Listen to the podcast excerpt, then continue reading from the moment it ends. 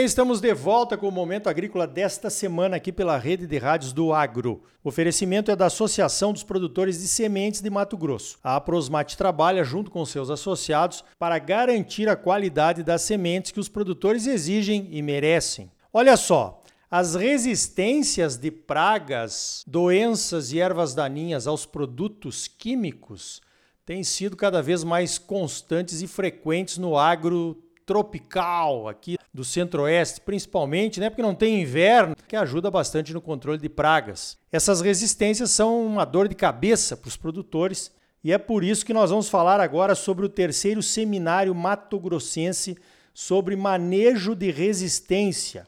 Ele vai acontecer entre os dias 31 e 1 de novembro, lá em Cuiabá, no auditório Clóvis Vetorato, que fica no Centro Político Administrativo, lá dentro do Palácio do Governador, né, o Palácio Paiaguás. Para falar sobre isso, então, sobre esse terceiro seminário, eu vou conversar agora com o doutor Rafael Pita.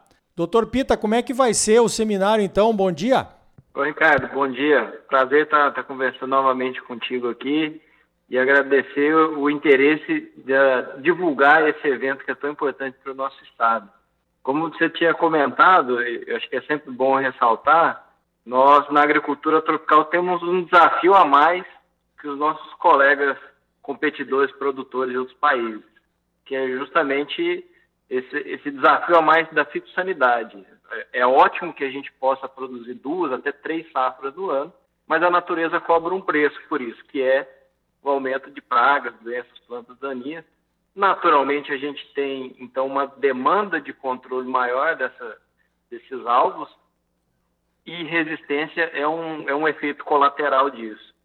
Por isso a importância da gente ter esses estudos e ainda de preferência locais, isso é um grande diferencial que a gente tem em Mato Grosso, pesquisadores de várias áreas trabalhando com o tema resistência no estado, porque o, o, o resultado que tem, ele é importante que seja local para que atitudes locais sejam tomadas. E por isso a importância desse evento.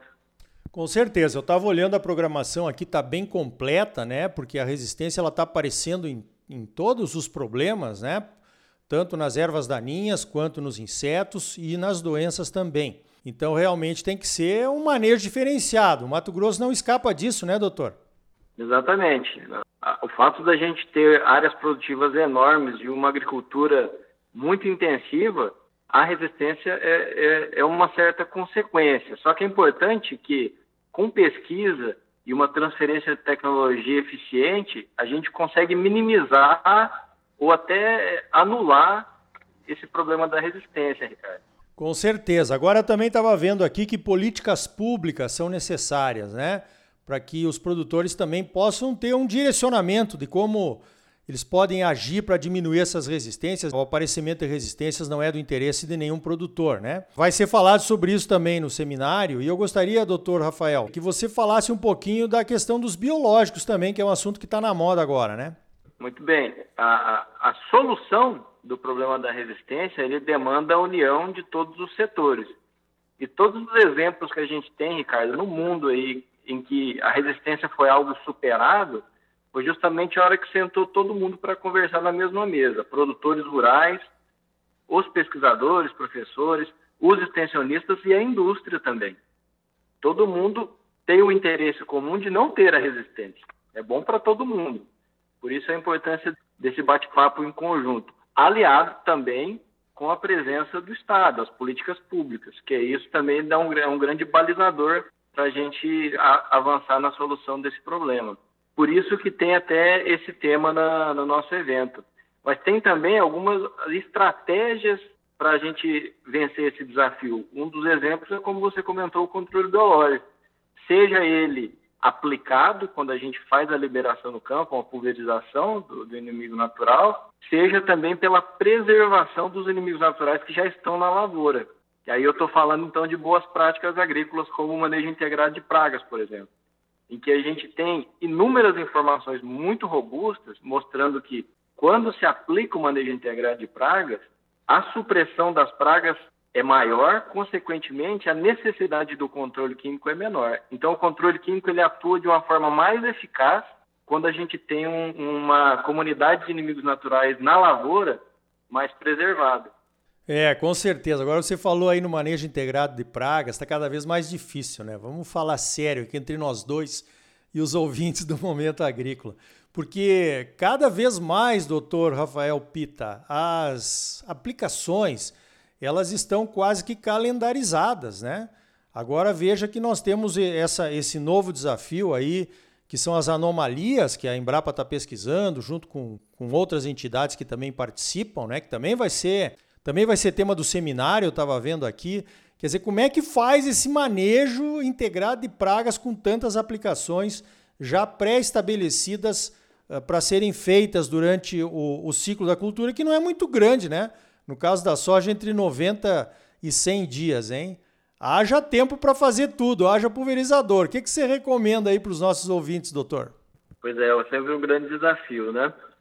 Mas uh, uh, eu costumo falar assim, cara, que a integração de, de técnicas de controle que está dentro do MIP, ela ocorre já.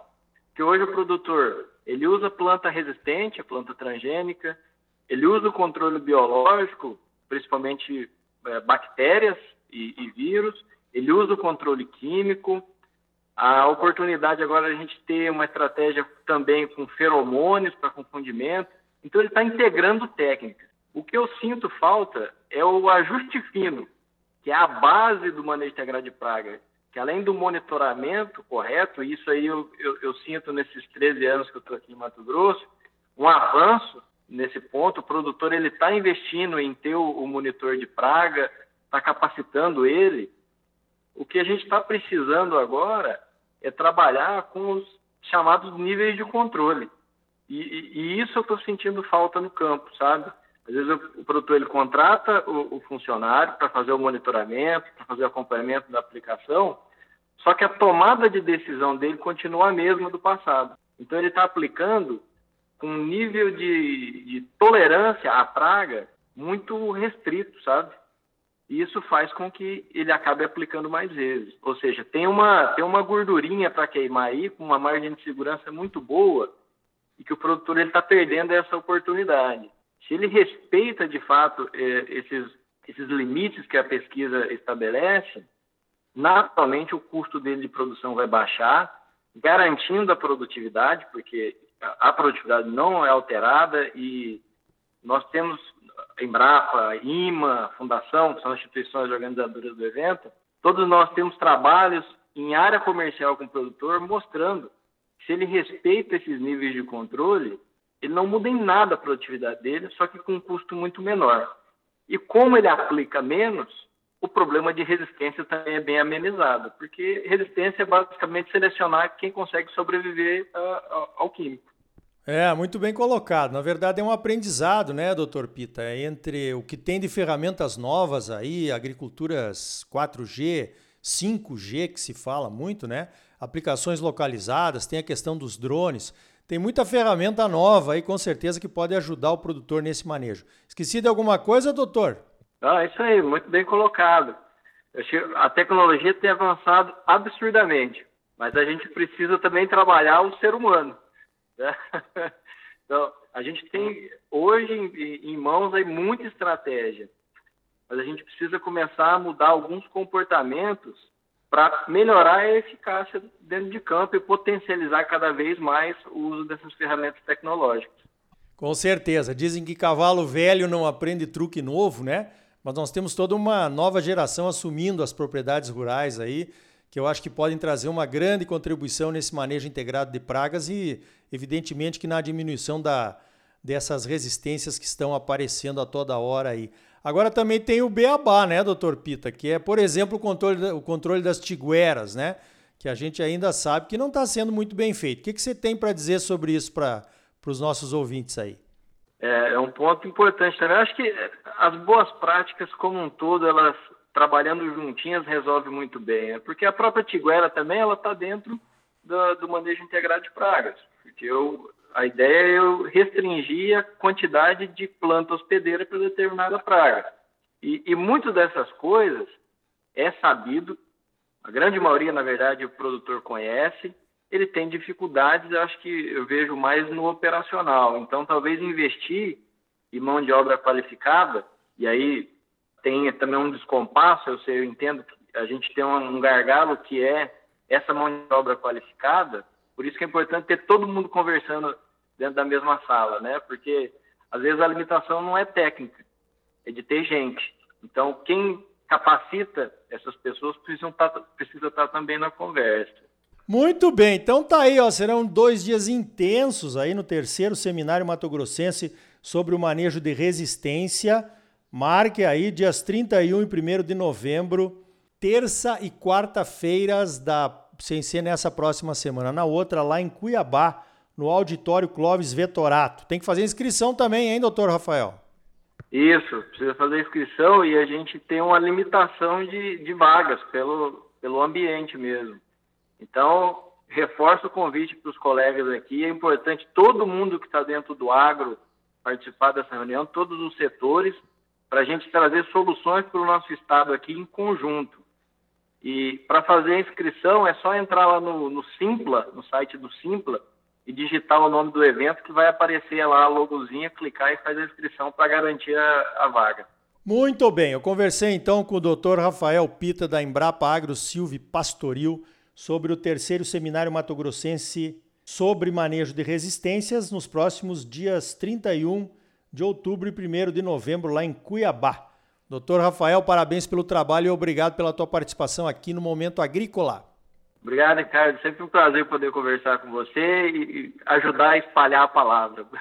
What happened here as the New York sunset disappeared?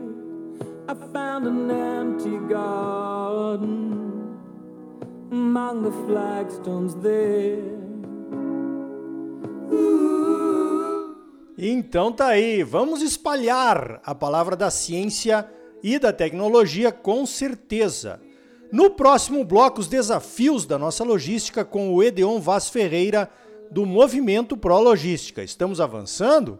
Quais são os gargalos do momento? A Associação dos Produtores de Sementes de Mato Grosso, a Prosmate, trabalha, junto com seus associados, para garantir a qualidade das sementes que os produtores exigem e merecem.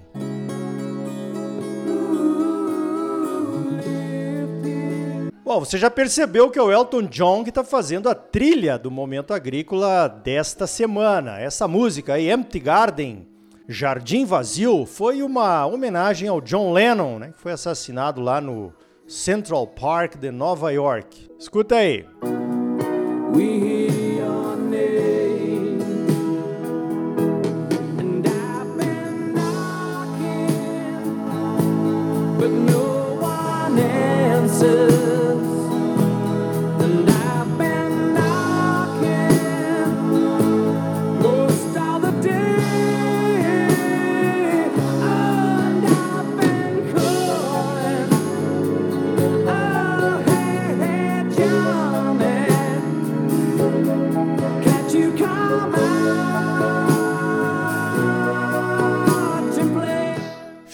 recado. Voltamos em seguida com mais Momento Agrícola para você.